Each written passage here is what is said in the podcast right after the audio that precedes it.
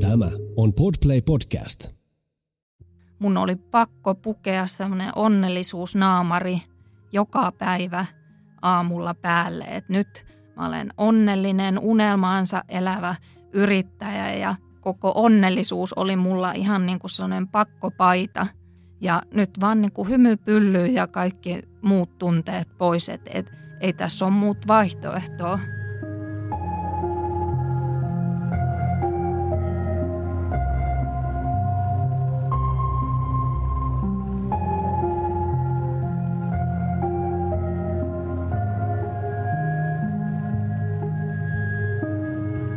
Kuuntelet Siitä on vaikea puhua podcastia.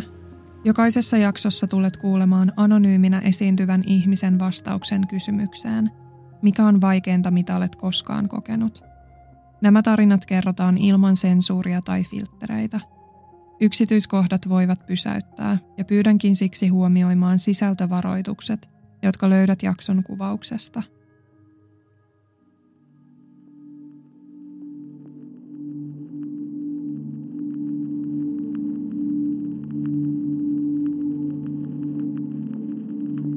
taustaan kuuluu vahvasti semmoinen niin yli, ylimiellyttäminen ja ylisuoriutuminen ja, ja semmoinen, että on halunnut tehdä muille mieliksi myös siinä työelämässä. Että kun suvusta tuli sitä painetta ja kannustusta, että kokeile nyt vielä sitä varhaiskasvatusalaa, kun oot ilmaisen koulutuksen saanut ja menee muuten koulutushukkaan, niin minä sitten, kun nuori lapsi oli kolmevuotias, niin päätin, että kokeillaan nyt vielä. Ja sitä ennen oli jo kaksi burnouttia siltä alalta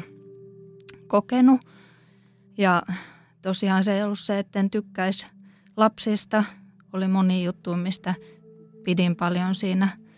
alassa, mutta voimavarat ei vaan riittänyt oman perheen pyörittämiseen kolme lasta ja mies plus sitten hektiset päivät ja se niin kuin valtava uuden omaksuminen ja oppiminen, mitä työtehtäviin kuuluu, niin varmaan se perhe niin kuin reagoi ihan ekana siihen äidin vähän poissa olevuuteen ja, ja sitten tavallaan se ilo on aina kadonnut siitä elämästä. Se on ollut ehkä se ensimmäinen hälytysmerkki ja lapsethan sen tosi herkästi aistii, että monesti sitten joku lapsista on tullut sanomaan, että jotain, että no äiti ei ole taaskaan nukkunut, kun se itkee aamupalapöydässä tai,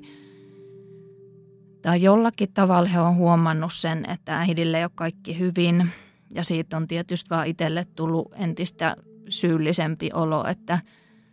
ei ole tavallaan – pystynyt olemaan sellainen äiti ja vaimo, joka olisi niin kuin jaksava siinä perheelämässä ja työelämässä ja voisi tarjota taloudellista niin kuin semmoista kaikkea nyt, mitä ihminen voi toivoa lapselle, että niillä olisi trampoliini pihassa tai muuta vastaavaa. Että sitten on aina menty aika pienillä, pienillä tuloilla – mutta sitten vielä palatakseni tuohon burnoutin oireisiin, niin mullahan alkoi kehokin sillä tavalla ilmoittamaan, että alkoi tulee kaikkea tulehdusta kehoon. Mulla tuli pitkäaikainen tenniskyynärpää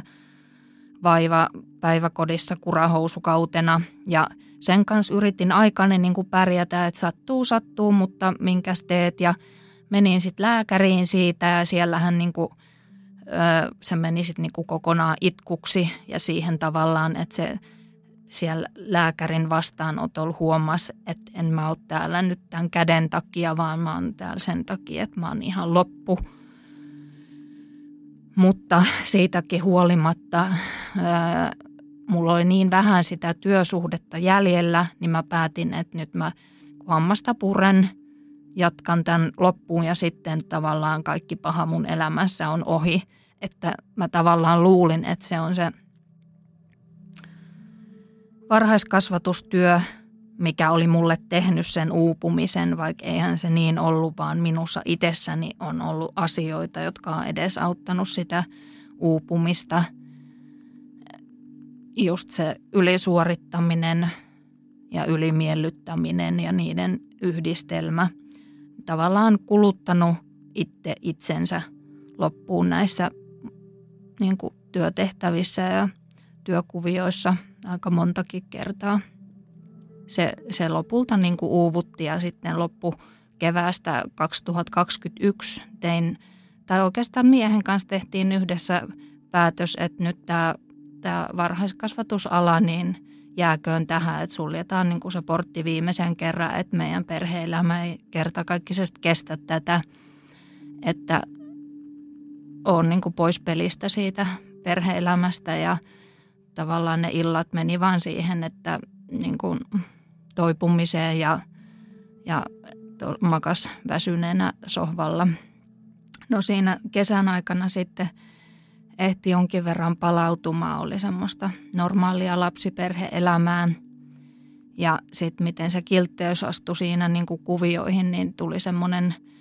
olo, että no johan tässä nyt on maattu sohvalla, että nyt ihan kuin jostakin joku niin kuin semmoinen sanaton paine olisi –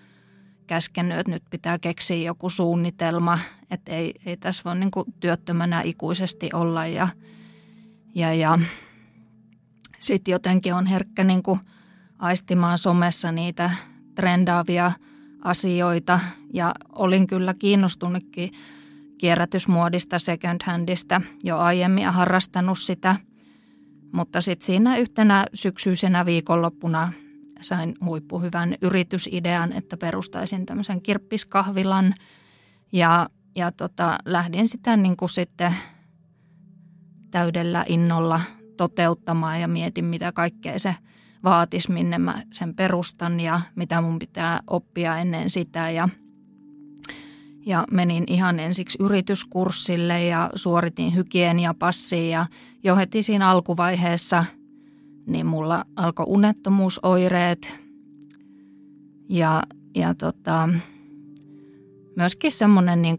sisällä tiesin, että tota, nyt ei ole kaikki hyvin, mutta kuitenkin arki toimi, niin pystyi vielä sivuttamaan ne uupumisen oireet siinä aika hyvin. Ja ajattelin, että kyllä se siitä, kyllä se siitä pikkuhiljaa, kun tämä homma etenee. Ja samaan aikaan tosiaan myytiin meidän kerrostalokolmioa Jyväskylässä ja, ja tota, se oli aika pitkä ja rankka, rankka prosessi, niin siinä oli semmoista kuormitusta sitten niin kuin henkilökohtaisessakin elämässä. Lopulta niin kuin unettomuus paheni siihen, että sitten hakeuduin päivystykseen ja sain unilääkettä, mutta niin kuin ei, eihän se niin kuin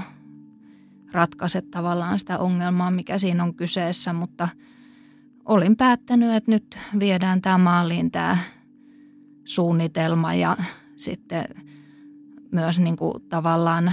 kun olin kertonut kaikille, että tämä on nyt tämä mun unelma, niin unelmia nyt ei heti vaan niin kuin laiteta syrjään minkään pikkujuttujen takia, kuten vaikka unettomuus, vaan siinä sitten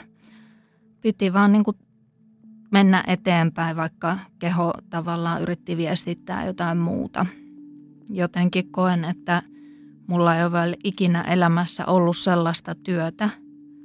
joka olisi lähtenyt mun niin kuin sisäisestä motivaatiosta, sisäisestä palosta, että mä haluan tehdä tätä ja tämä on mun oma juttu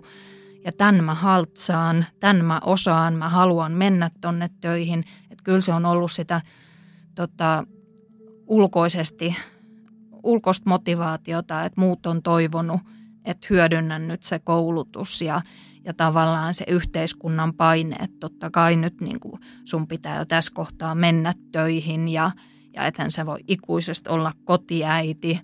Ja mä en olekaan mikään kotiäiti-tyyppi, mutta tavallaan se oli sitä, että osti itselleen lisää aikaa, että mä olin ihan niin kuin pihalla, että mitä tässä elämässä niin kuin pitää tehdä ja mitä kukakin multa odottaa ja mitä mä itse haluaisin tehdä. Että sitten tavallaan kun syntyi se yritysidea, niin kyllä mä aidosti luulin,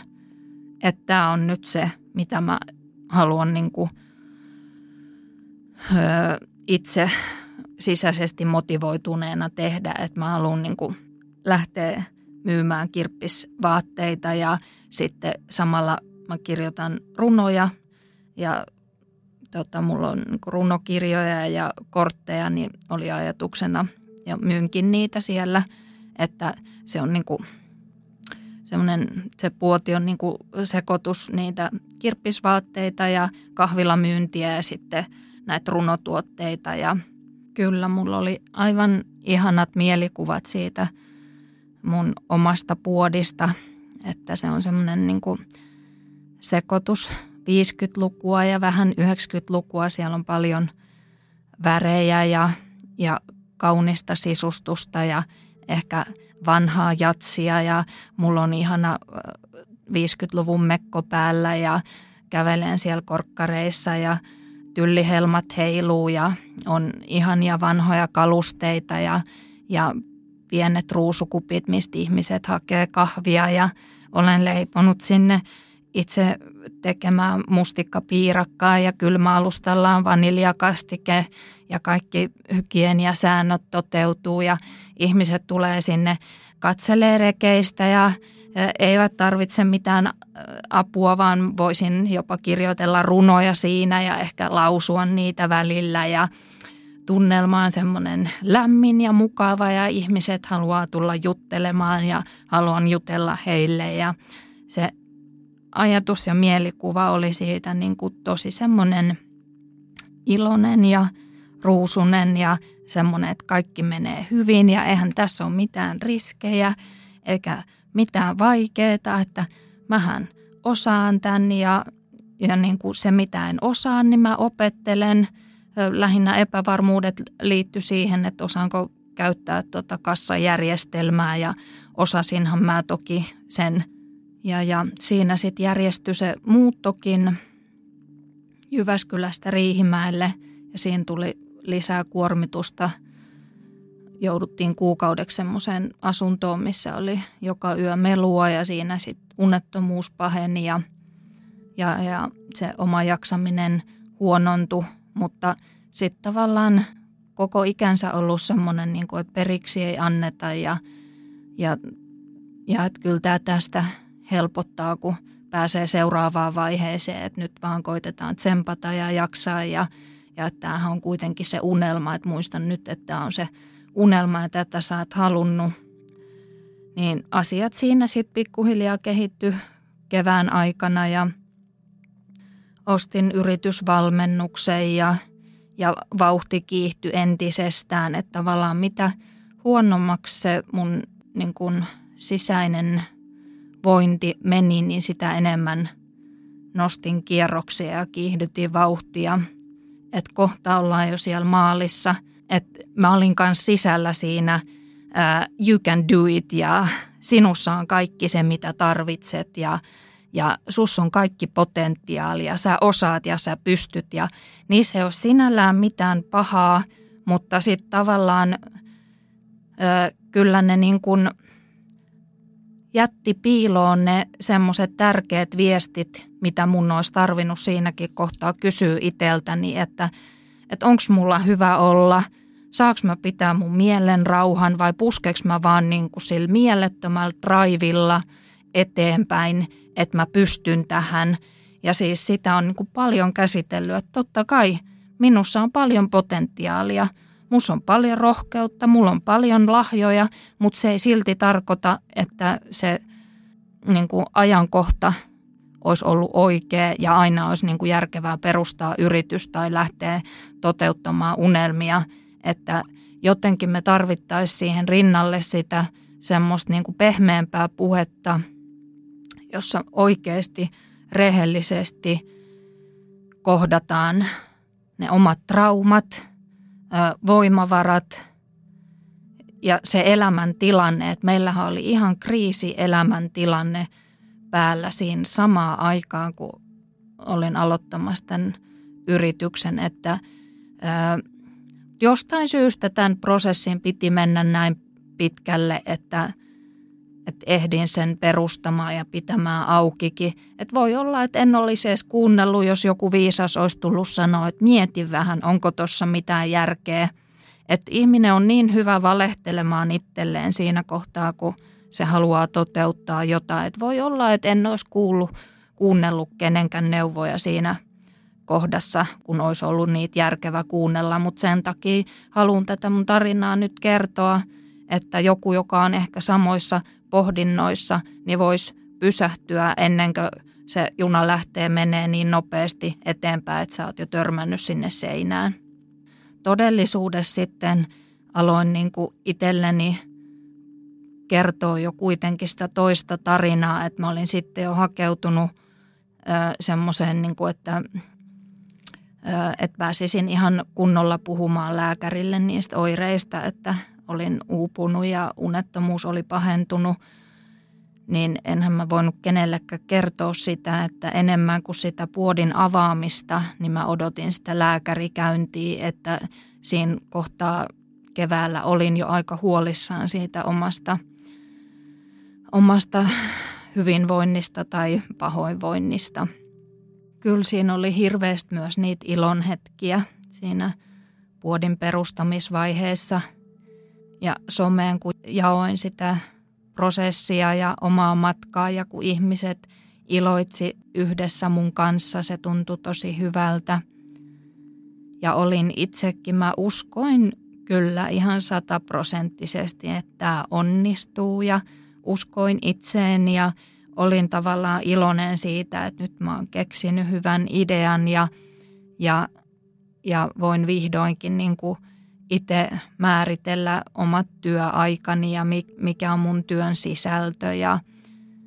että oli siinä paljon niitä ilonhetkiä myös mukana, mutta niin kuin valitettavasti alusta alkaen oli myös sitten se, ne semmoiset niin kehon viestit, että kaikki ei ole hyvin, mutta jotenkin sit mun oli kuitenkin helppo ne aika pitkään niin kuin sivuttaa ja pitää piilossa. Ja et pidän hiukan niin kuin semmoista yliinnostuvaa luonnettakin vähän vaarallisena asiana, että se kun itsekin innostun sit 150 prosenttia, niin se on ollut ehkä yksi tekijä, mikä on saanut niin kuin piiloon ne kehon niin kuin viestit siitä, että kaikki ei ole hyvin, että sä oot voinut sillä ilolla ja innostuksella – reippaudella peittää sen, että kaikki ei olekaan hyvin. Ja aika pitkälle nyt kun jälkikäteen ajattelee, niin se on kantanut, että, mutta se, että tekikö se niin kuin hyvää, niin en suosittele kenellekään. Se mun ajatus siitä, että se second hand trendaa nyt niin kovasti, että ihmiset vaan tulee sinne ja ostaa tyyliin sen puodin tyhjäksi, niin siinä ei käynytkään niin, vaan ää, se asiakkaita oli tosi vähän. Niitä olisi varmaan löytynyt lisääkin, jos olisi ollut voimavaroja enemmän.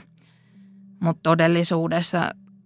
kaikki aika ja energia meni niihin vaatteisiin, niiden hankkimiseen, mainostamiseen, myymiseen, asiakkaiden toiveisiin, valituksiin – myös siihen, että vaikka yritin laittaa niitä rajoja siinä, että haluan itse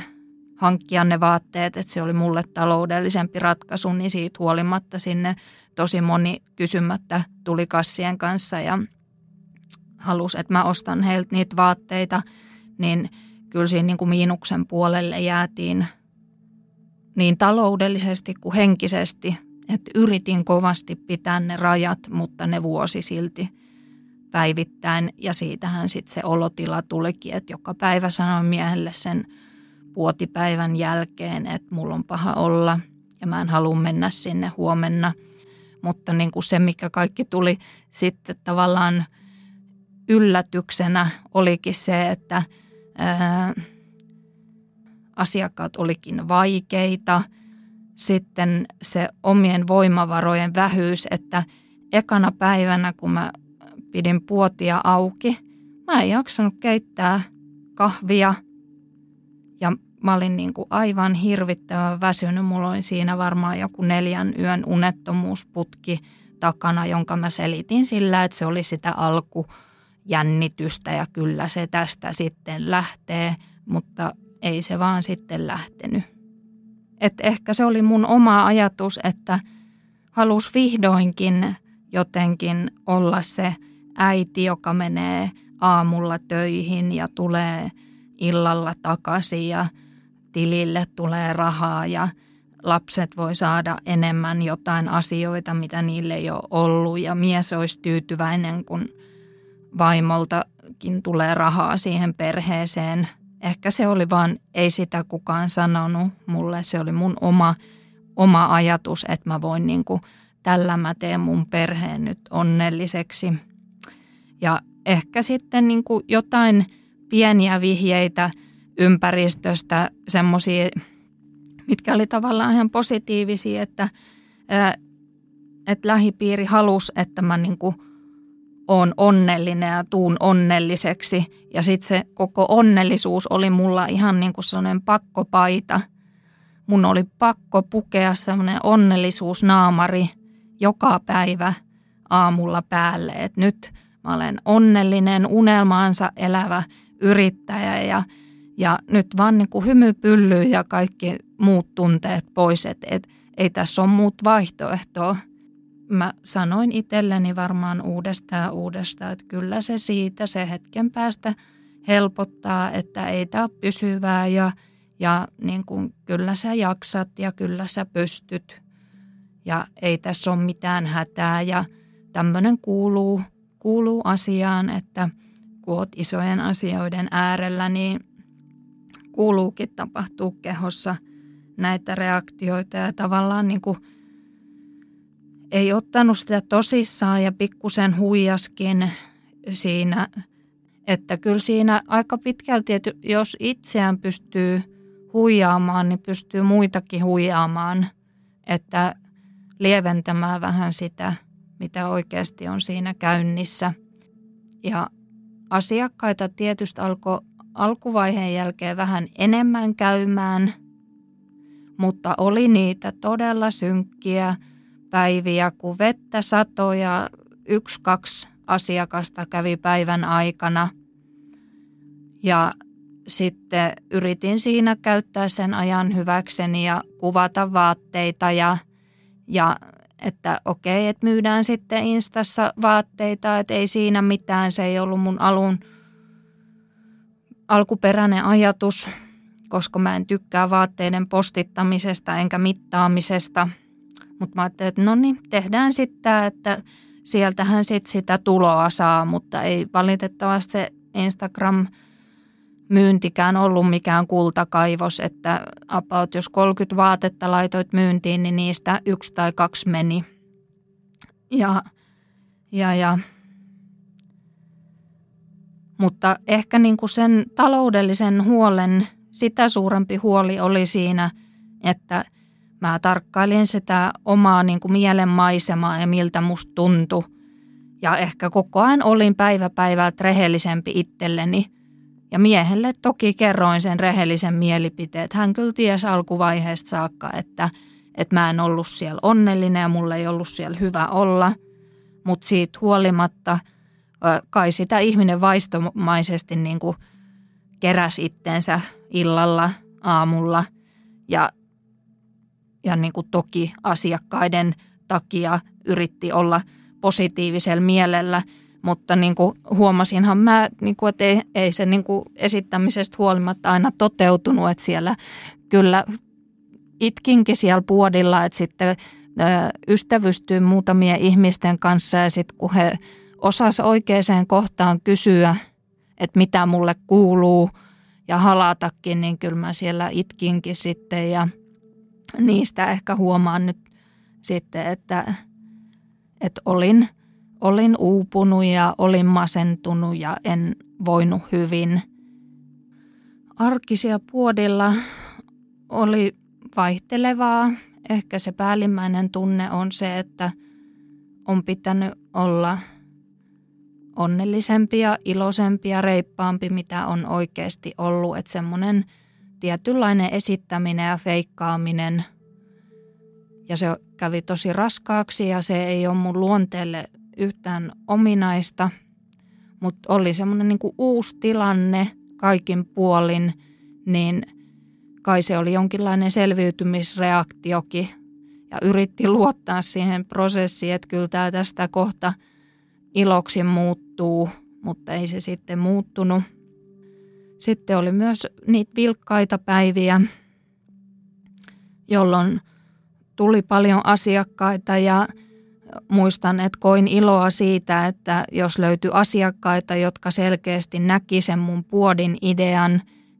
että he oli kiinnostuneita vintakesta ja second handista ja semmoisesta, niin kuin, ettei ole niin rajoittunut siinä pukeutumisessa, että tosi moni vanhempi asiakas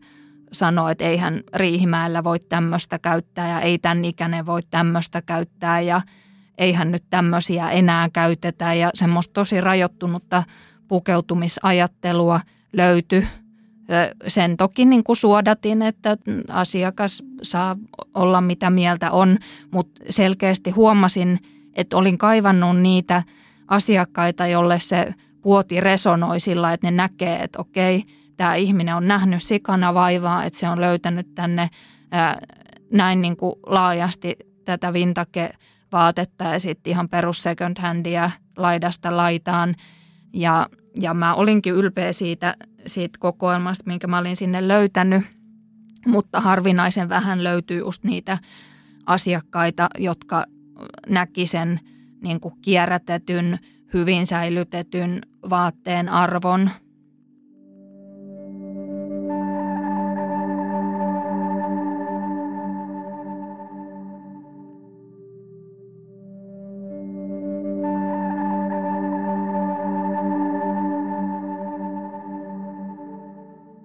eräskin nainen tuli sinne nokkapystyssä vähän niin kuin ns. kehumaan sitä puotia, mutta sen äänen painosta ja katseesta, miten se leuka pystyssä katsoi sitä puotia, että sullapa on täällä tämmöinen kiva pieni soma puoti, että hän voisi tuoda tänne vähän lisää arvoa, että hänellä on tämmöisiä arvokkaita nahkalaukkuja ja huiveja ja kenkiä ja, ja tota, hirveätä hintaa se niistä – pyysi. Ja sitten kun mä en ihan niin korkeata hintaa suostunut maksaa, niin hän lähti niskat nakellen sieltä pois ja kaikki tommoset kohtaamiset, niin ne jää mun sisälle jollakin tavalla semmoisen, että mä oon nyt ihmisenä epäonnistunut, vaikka mä tiedostaisin sen, että tämä ihminen kohteli mua törkeästi, niin siitä huolimatta, niin ne, ne jää niin kuin jotenkin – semmoisiksi haavoiksi. Ja, ja sitten oli tosiaan niitä muita muutamia asiakkaita, jotka ei tavallaan niin kuin haukkuneet, mutta ei myöskään niin kuin kunnioittaneet niitä rajoja, että tavallaan käytti hyväksi sitä tilannetta, että olin siellä puodilla ja saattoi olla muitakin asiakkaita. Ja sitten he tulee niin kuin – monen kassin kanssa ja yksikin möi mulle 180 vintakevaatteet, mistä oli kaksi kolmasosaa rikkinäisiä. Ja heitin ne sitten suoraan roskikseen, koska ei ne olisi kelvannut minnekään jatkomyyntiinkä. Ja mä en ehtinyt semmoisessa tilanteessa, kun oli muita asiakkaita, niin hirveästi miettimään, enkä tarkastaa niitä vaatteita. Minä annoin niiden ihmisten ylittää mun rajat,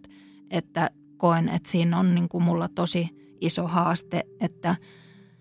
jos olisin vaan osannut sanoa, että mä en osta nyt sulta näitä vaatteita, että kiitos ja hei, se olisi ollut se ratkaisu, mutta mä en pystynyt siihen enkä osannut sitä.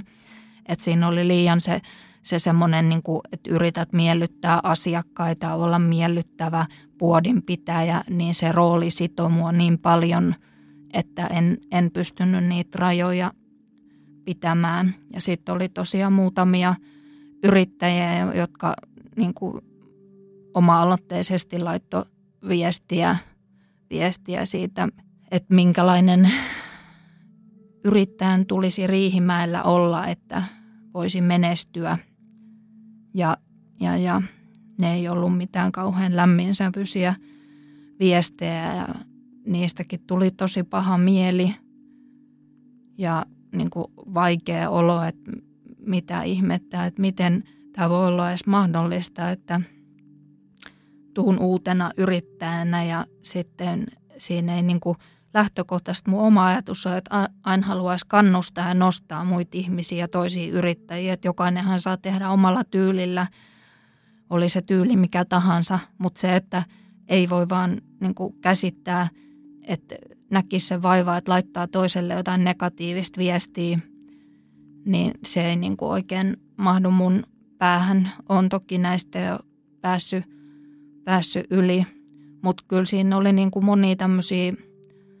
asianhaaroja, mitkä myötä vaikutti siihen mun päätökseen. Et voi olla, että asiat olisi toisin, jos olisi ollut esimerkiksi mukavia asiakkaita enemmän, kannustavia yrittäjiä enemmän.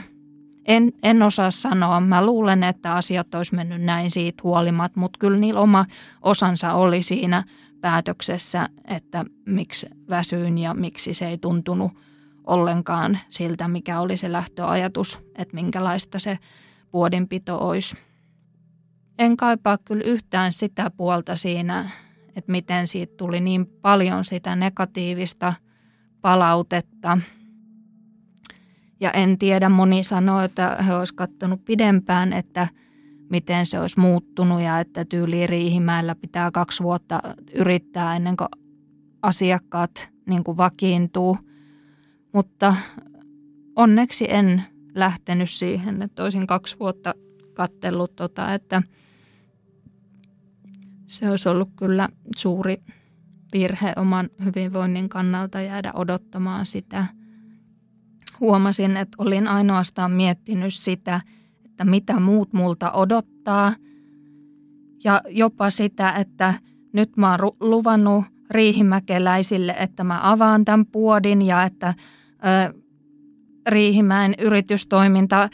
virkistyy ja tuon eloa ja iloa ja elämää Riihimäelle, niin mä koin jopa sen mun vastuuksi, että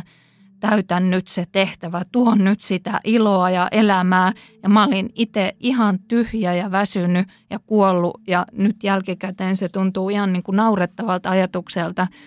että miten jotkut ihan random vieraat ihmisetkin pystyy niin kuin vaikuttamaan – siihen mun tekemiseen ja olemiseen niin vahvasti, että mä olin valmis sivuttaa sen oman väsymyksen ja pahoinvoinnin sillä, että muilla olisi vaan niin kuin hyvä ja parempi olla. 16. päivä kesäkuuta mulla alkoi illalla paniikkikohtaus, mulla oli tosi huono olla ja, ja tota, sain siinä yöllä kuitenkin nukuttua laitoin viestiä sitten kaikille läheisille, että ehtisikö joku mun kanssa juttelemaan, että mä en pysty menemään nyt sen puolelle, kun mulla on niin huono olla. Sitten sain viimeisen mun henkisen valmentajan kiinni. Se oli perjantai 17. päivä ja niin kuin hän sai nyt ensinnäkin mun sen paniikkikohtauksen laukeamaan ja myös osas kysyä ne oikeat kysymykset sillä tavalla, että siinä kohtaa sitten – kun hän kysyi, että mitä sä itse haluat nyt tässä tilanteessa ja mitä sä tarvitset, niin ne tuli oikeassa kohdassa ja osasin niihin sitten niin kuin ensimmäistä kertaa vastata, että haluan perua kaikki tapahtumat ja lopettaa tämän puodin. Ja se tuli niin kuin jotenkin tosi sillä, että tiesin, tiesin itse, että näin pitää tehdä, eikä siinä ollut semmoista enää epävarmuutta. Mulla oli muutamia ö, yhteistyökumppaneita, muita yrittäjiä. Ennen kuin mä tein sen päätöksen, että mä lopetan, niin mulla on niin kuin mieli kävi läpi näitä, että ne suuttuu mulle ne yhteistyökumppanit, että vastahan he on tuonut ne omat tuotteensa sinne ja että miten mä voisin soittaa heille ja ilmoittaa, että kaikki loppuu ja nyt pitää tulla hakemaan nämä tuotteet ja, ja niin kuin näin jo itseni siinä, että anteeksi, anteeksi, anteeksi. Vaikka sen olisi voinut hoitaa myös sillä tavalla, että nyt kävi näin. Ja, ja, ja sitten mun piti osallistua myös Riihmään semmoisille lempifestareille – jossa olisin saanut toteuttaa yhden unelmani runoja kätuokilla. Siellä olisi ollut niitä kierrätysasuja ja mun runoja. Ja mun oli aika vaikea päästää siitä myöskin irti. Että mä olin niin ajatellut, että niin tämä on osa sitä unelmaa ja mä haluan toteuttaa tämän. Mutta jotenkin sitten se kysymys, että mitä sä itse haluat, mitä sä nyt tässä tilanteessa tarvitset, niin sitten se tuli niin kuin täältä sisältä syvältä se vastaus, että mä haluan lopettaa, mä haluan perua kaiken, että mun pitää vaan tehdä se, vaikka se tuntuu nyt pahalta ja surulliselta ja vaikka ihmiset pettyy, niin mun on pakko se tehdä. Että mä olin niin kuin siinä rajavaiheessa jo, että nyt – jos mä vielä jatkan, niin tässä niin kuin käy tosi hullusti. Ja niin mä sain sitten sen päätöksen tehtyä ja myös ne viestit laitettua kaikille, kenelle piti viestit laittaa ja se meni sitten loppupeleissä ihan hyvin. Mutta aika moni kyllä kyseenalaisti sitten tämän mun niin sanotusti nopean lopetuspäätöksen – monellakin eri tavalla, että sitten ne, jotka tiesi, että mulla oli jo siinä kohtaa masennusdiagnoosi, niin ne ajatteli, että mä oon tehnyt jossakin masennuslääkehöyrypäissäni tämän päätöksen, eikä tavallaan luottanut siihen mun arvo, niin kuin päätöksentekokykyyn. Öö, ja sitten osa oli ihan vaan niin kuin, halusi ajatella itsensä siihen mun tilanteeseen ja sanoi suoraan, että en olisi noin nopeasti tehnyt tuota lopettamispäätöstä, että olisin vielä yrittänyt jatkaa ja tsempata ja yrittää. Ja joku sanoi jopa, että jos minä olisin tullut sinne myymään, niin johon olisi kuule alkanut kauppa käymään. Että kyllä oli monenlaista semmoista reaktioa, mistä tuli paha mieli. Ja olin toki valmistautunut, että se herättää tunteita – mutta halusin sen kuitenkin avoimesti tehdä ja kertoa myös somessa siitä, että yllättävän monelta siitä mä en nyt niin kuin pahoittanut mieltä, niin totta kai ihmiset sai harmistua ja olla surullisia, ää, mutta toki ei se mun niin kuin siinä kohtaa sitä mun vointia mitenkään auttanut, että niin moni sanoi, että olen hämmästynyt ja olen surullinen ja voi harmi, kun en päässyt ja voi sitä ja voi tätä, että ihmiset tavallaan yritti sen niin kuin, tai ilman miettimättä, niin oksensi sen oman tunnereaktion mun päälle.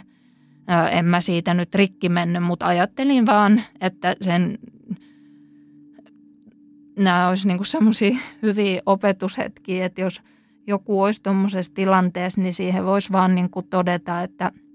hienoa, että sä oot niin kuin päätynyt tekemään ton ja voimia sulle – sen enempää niin kuin niitä omia tunteita tuomatta siihen juttuun, että se ei niin kuin sitä ihmistä auta siinä kohtaa millään tavalla. Ja joku seuraaja sanoi, että hän oli niin kuin mua siinä kohdin seurannut, kun olin perustamassa tätä yritystä ja kaikki vaikutti hänen mielestään vähän liian täydelliseltä, niin hän lopetti mun seuraamisen. Ja sitten oli jostain törmännyt uudestaan mun tiliin – ja sanoi, että alkoi sitten uudestaan seuraamaan sen jälkeen, kun tavallaan nämä mun burnoutit oli niin kuin takanapäin, niin siinä sitten mietin, että varmastikin se on ollut niin, että on niin paljon vaan halunnut sen niin kuin lopputuloksen toteutumista, että sitten tavallaan kyllä se ihan semmoinen syvä aitous ja autenttisuuskin on varmasti kärsinyt siinä kohtaa kevättä, että kyllä jälkikäteen katsottuna se on ollut vaikea varmaan niin kuin myöntää. Olen tehnyt myös surutyötä sen, sen puolesta, että, että se aidosti oli mun unelma ja olisin halunnut aidosti vaikuttaa – ihmisten kuluttamiseen ja tuoda sen niin kuin vastuullisemman vaihtoehdon Riihimäellekin, että olisi ollut niin kuin nättejä, erikoisia kierrätysvaatteita nuorille, vanhoille, kenelle tahansa tarjolla. Ää, ja sitten tavallaan niin kuin, nyt siinä ei käynyt niin. Ja sitten tavallaan niin kuin ehkä se, se myös, että yrittänyt itselleen antaa anteeksi sen, että miten tässä kävi näin, että, että yritti niin paljon, teki niin paljon töitä ja aidosti olisi halunnut jotenkin sellaista elämää, missä olisi voinut niin kuin auttaa muita ja, ja sitten olla itse myös niin kuin onnellinen ja kokea niin kuin merkityksellisyyttä siitä omasta työstä ja se, se ei nyt toteutunut, niin tavallaan käynyt semmoista surutyötä siinä läpi, että siellä on tällä hetkelläkin se näyteikkunat on tyhjänä ja kun pyöräilen siitä ohi, niin jotenkin kyllä se vähän niin kuin surulliselta tuntuu, mutta sitten taas samaan aikaan niin kuin tosi oikealta päätökseltä ja helpottavalta olo tuntuu nyt, että, että tässä kuuluu käydä näin. Ja että mun sen puodin ei nyt ollut tarkoitus olla tämän kauempaa elossa, että mun oli tarkoitus jatkaa tästä, mihin se puoti loppu ja että ne ei olisi voinut yhdessä enää jatkaa. Että mä olisin kyllä varmastikin päätynyt vähintäänkin jonnekin osastohoitoon, jos olisin vielä yrittänyt lisää puskea itsestäni ja jaksaa tsempata ja esittää. Öö, se häpeän tunne liittyi niin kuin siihen, että mä oon taas kerran niin kuin mokannut ja munannut ja tyrinnyt ja en ole onnistunut pysymään työelämässä. Ja mä oon taas kotona ja mun mielenterveys ei ole hyvä. Että varmaan siihen häpeään niin kuin sotkeentuu aika paljon sitä masennusajatusta, että pelkäsin sitä, että ihmiset jotenkin niin kuin tuomitsee tai sanoo jotain, mistä mä purskahdan vaikka itkuun. Että siinä tavallaan alkoi semmoinen tietynlainen eristäytyminen,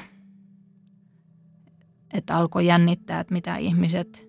sanoo. Ja kyllä siis siinä ihan alkuvaiheessa tuli se niin kuin semmoinen niin kuin – tosi voimakas häpeä, joka niin kuin purkautui sillä, että mä ö, ehdotin mun miehelle spontaanisti, että nyt niin kuin tyyliin muutetaan Lappiin, että mä, mä en halua enää puhua tää Riihimäellä kenen, kenellekään enkä nähdä ketään ja että ihmiset tuijottaa mua ja ne pitää mua ihan luuserina. Ja se oli vaan semmoinen niin kuin tunnereaktio, joka kyllä meni ohi ja siis tavallaan mä pääsin siitä häpeästä – sillä tavalla eroon, että mä kohtasin sen avoimesti. Että mä päätinkin, että mä niin kuin rehellisesti kerron tämän mun oman tarinan. Ja sitten mä samaan aikaan tavallaan niin kuin kävin sitä läpi, että, että eihän tämä edes tunnu epäonnistumiselta, kun mä oon tässä tavallaan ekaa kertaa tehnyt jotain, missä mä oon niin ollut itteni puolella ja niin kuin tehnyt itselleni kerrankin tämmöisen hyvän asian, että siinä vaan niin kuin nyt valitettavasti kävi niin, että sitä vuotia ei tullut, mutta mä sain pitää sentään itseni ja rippeet mielenterveydestäni, että jotenkin se, kun mä päätin, että mä en niin kuin jää tänne häpeän nurkkaan yksin vollottamaan – vaan että mä niin kuin kirjoitan tästä, että se on mulla aina ollut se voimavara, että mä kirjoitan vaikeista asioista ja mä tutkailen sitä asiaa, mikä on niin valtavan, mikä tuottaa niin valtavasti häpeää, niin se lähtee siitä jotenkin niin kuin sulamaan ja purkautumaan ja samalla sitten tavallaan tosi moni ihminen antoi siitä hyvää palautetta ja pystyi niin kuin ö, samastumaan siihen tilanteeseen, vaikka ei ollut kokenut ihan samaa, mutta kuitenkin, niin ö, siitä tuli taas semmoinen tietynlainen voimaantunut olo, että vaikka oli aika heikos hapessa, niin mä tavallaan niin kuin tiesin, että nyt on suunta oikea, mulle ei ole mitään hävettävää siinä, että mä niin kuin perustin yrityksen ja lopetin sen, kun se ei enää niin kuin palvellut mun hyvinvointia – ja sitä ajatusta, millaisena mä olin nähnyt sen oman unelman. Että tavallaan pystyin sen niin kuin sit puhumaan itselleni, että mä oon tehnyt nyt hyvän viisaan päätöksen. Kaikki ei näe sitä samanlaisena, mutta ei tarviikka. Että riittää, että mun perhe ymmärtää ja riittää, että mä itse ymmärrän. Ja olihan niin kuin oma mies ja lapset, ne oli tosi helpottuneita ja iloisia siitä mun päätöksestä. Että vaikka sitten joku yritti sitäkin kautta sieltä, että syyllistää mua siitä, että nyt sä oot niin kuin turhan tähden – tuonut sun perhees Riihimäelle ja aiheuttanut sun lapsille niin kuin muuttostressiä ja kuormitusta, että eikö nyt kannattaisi viedä tämä homma niin kuin maaliin sen tähden, että yritettiin siihen syyllistämisen kautta saada mut vielä jatkamaan. Niin en mä lähtenyt siihen mukaan, koska ei mun lapset todellakaan kokenut sitä silleen, vaan ne niin kuin itki ilosta autossa, kun – niin kuin kerroin heille, että nyt, nyt äiti ei enää mene sinne. Ja sitten alettiin tavallaan niin kuin kaikki puhua, että tyhmä puoti ja nyt, nyt, nyt se tyhmä puoti jää sinne ja sillä lapset ymmärsi sen, että se ei ollut tehnyt mulle hyvää ja he oli sen aistinut ja nähnyt ja he sanottivatkin sitä ääneen, että, että he oli huomannut, että äiti ei voi hyvin. Niin si, siitä tuli vaan niin kuin pelkästään ja ainoastaan sitä helpotuksen ja ilon tunnetta perheen kesken, että nyt, nyt lähti yksi pahoinvointia ja stressiä aiheuttava tekijä pois meidän niin kuin perheen elämästä. Mä niin kuin alkuun luulin, että nyt on kaikki ohi, mutta sen jälkeen mulla tuli vielä oikeasti kolme romahdusta niin, että päädyin sitten päivystykseen – jonka kautta sain sitten lisää apuja. Eli pääsin sitten aikuispsykiatrian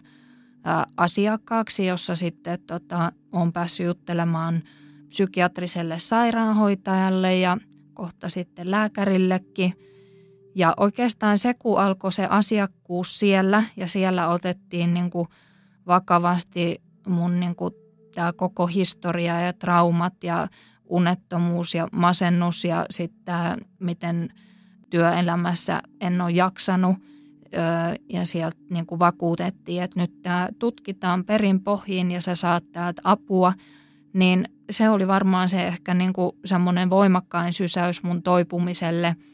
että multa poistuu tavallaan harteilta se paino, että nyt mun ei tarvi enää itse sumplia ja selvitä. En jaksa läheskään sitä samaa, mitä ennen, ennen mun rentoutuminen oli sitä, että tyyliin kiersin kymmenen kirpputoria ja viisi kahvilaa ja kaikki mahdolliset kauniit kohteet siinä välillä, niin nyt jaksan ehkä yhden maksimissaan kaksi kohdetta ja sitten on tavallaan ne voimat käytetty. Että on tavallaan luopunut siitä semmoisesta elämäntavasta, missä ahnehditaan koko ajan lisää elämyksiä ja kokemuksia. Ja nyt on jo ihan sinut sen kanssa, että elämä on yksinkertaistunut. Siinä ei ole hirveästi enää, mun kalenterissa ei lue lähes mitään muuta kuin muutama käynti sinne psykiatrian polille. Ja sitten käyn kuntosalilla ja vien lasta esikouluun ja haen sitä ja välillä käydään kävelyllä ja se tuntuu nyt ihan hyvältä. Että on vaan oikeastaan semmoinen vapauden tunne, ilon tunne, kiitollisuuden tunne. Kyllä ne on ne päällimmäiset tunteet nyt tällä hetkellä, että ei se, se häpeä on tavallaan niin kuin sulanut niissä hetkissä, kun mä olen avannut tätä, että mitä, mitä tässä kävi. Ja on ollut rehellinen itselleni ja on ollut rehellinen muille, niin jos ei se muille riitä, niin ei sen tarviikka riittää, että se riittää mulle itselleni ja on nyt tyytyväinen. Tällä hetkellä tuntuu, että en ole ainakaan työelämään nyt hetken aikaan kykenevä ja se tuntuu hyvältä myöntää. Mutta toki siis tulevaisuuden unelmiakin on, mutta ne tuntuu aika jännittäviltä sanoa ääneen, mutta toivoisin, että voisin tulevaisuudessa kirjoittaa kirjan mun kokemuksista liittyen ylikiltteyteen ja ylisuorittamiseen ja just näihin toksisiin ihmissuhteisiin. Ja varmaan sitten Puodin tarinakin pääsi sinne kirjaan sitten. Ja et uskon, että mulla on vielä paikkani tässä maailmassa ja sanoja ja asioita, joita voin sanoa ja tehdä, mutta nyt on tullut ehkä se realismi ja se viisaus, että nyt ei ole aika kirjoittaa kirjaa, vaan nyt on aika levätä ja katsotaan ajan kanssa, milloin se oikea aika sitten tulee. Kyllä siinä kävi niin, että nyt mä tavallaan olen ehkä käynyt siellä pohjalla niin, että tuntuu tällä hetkellä, että ei ole sellaista mitään niin kamalaa asiaa, minkä vuoksi ihmisen tarvitsisi alkaa hävetä ja piilottaa itseään. Että ei edes se, että sä perustat yrityksen ja lopetat sen julkisesti ja masennut ja, ja niin kuin voit huonosti, niin mikään semmoinen asia ei ole sellainen, että sun pitäisi niin alkaa itses eristää muista, muista ihmisistä ja maailmasta, että jotenkin semmoinen rohkaisun sana, että uskalletaan epäonnistua ja mokata. Siinä ei käy kuinkaan, vaan siinä voi parhaimmassa tapauksessa käydä niin, että sä löydät itsesi ja saat paremman otteen itsestäsi. Ja nyt mulla on se vahva tunne, että mä oon niin puhtaalta pöydältä pääsen aloittamaan ja rakentamaan omaa hyvinvointia. Et niin hassulta kuin se kuulostaa, niin mä oon kiitollinen tästä kokemuksesta, että tavallaan – tuli ne loppuromahduksetkin, niin nyt mä saan apua siihen ja pystyn niin oikeastaan alkaa miettiä sitä hyvinvointia sillä että mikä palvelee mua ja kuinka paljon niin kuin mä ylipäätään jaksan ja miten ne omat traumat vaikuttaa siihen elämiseen ja työntekoon, niin on tosi ihanaa, että saa niihin nyt apua. En kenellekään sano, että pitäisi yrittää enemmän tai tehdä nopeammin tai saada huomenna valmiiksi tai nostaa perse ylös tänään, vaan niin kuin enemmänkin mä haluan niin kuin tuoda sitä ääntä, että ei ole kiire mihinkään, että ota aikaa sille miettimiselle, että miten sä voit ja riittääkö sun voimavarat ja voi tulla kaikkia yllätyksiä matkan varrelle niin kuin mullekin tuli. Et vähän niin kuin ylimitottaa mieluummin kuin alimitottaa ne omat voimavarat.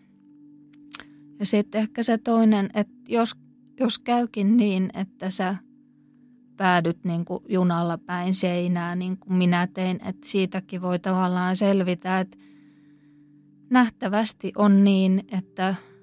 jotkut jääräpäiset ihmiset tarvii sen pohjakosketuksen ennen kuin voi pysähtyä ja nähdä niin kuin realistisesti sen oman tilanteen ja tavallaan niin kuin siitä sitten kääntää uudenlaisen sivun elämässä ja nyt toivon, että se mun uusi sivu sisältää vähemmän, vähemmän asioita, vähemmän tekemistä – vähemmän peliliikkeitä ja enemmän sitä, että siellä voi olla vaikka niitä tyhjiä sivuja ja kysymysmerkkejä. Ja kukaan ei tarvi olla kaikesta kartalla, eikä varsinkaan niin kuin, sä et ole kenellekään vastuussa sun elämästä, että mulla oli niin paljon se, että mä koin, että mä oon muille vastuussa siitä, että mä toteutan sen unelman. Et nyt mä sanoisin, että joka on samassa tilanteessa, että – milloin tahansa voi muuttaa suuntaa ja muuttaa suunnitelmia. Että kaikki ei siitä tykkää. Jotkut voi lähteä sun elämästä. Mitä sitten, että sillä niin kuin peliliikkeellä, että sä puhallat pelin poikki, niin sä voit niin kuin pelastaa itses. Ja et, saat itsellesi vaan niin kuin velkaa, koska tämä on niin kuin sun elämä ja sä saat päättää, mitä siinä tapahtuu.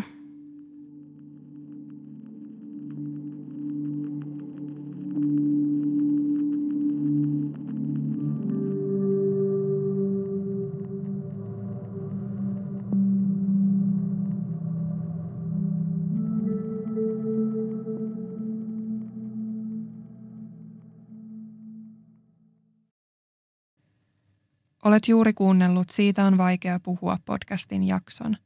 Jos päivän aihe kosketti sinua, suosittelen tutustumaan linkkeihin, jotka löydät jakson kuvauksesta. Jos haluaisit osallistua podcastiin ja kertoa oman tarinasi,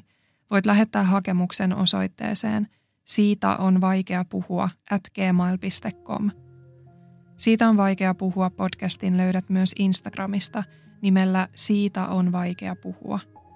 Sieltä löydät muun muassa kuvan esineestä, jonka haastateltava henkilö kertoi muistuttavan häntä jaksossa puhutusta aiheesta. Kiitos kun otit aikaa päivästäsi kuullaksesi yhden ihmisen tarinan. Ensi kertaan.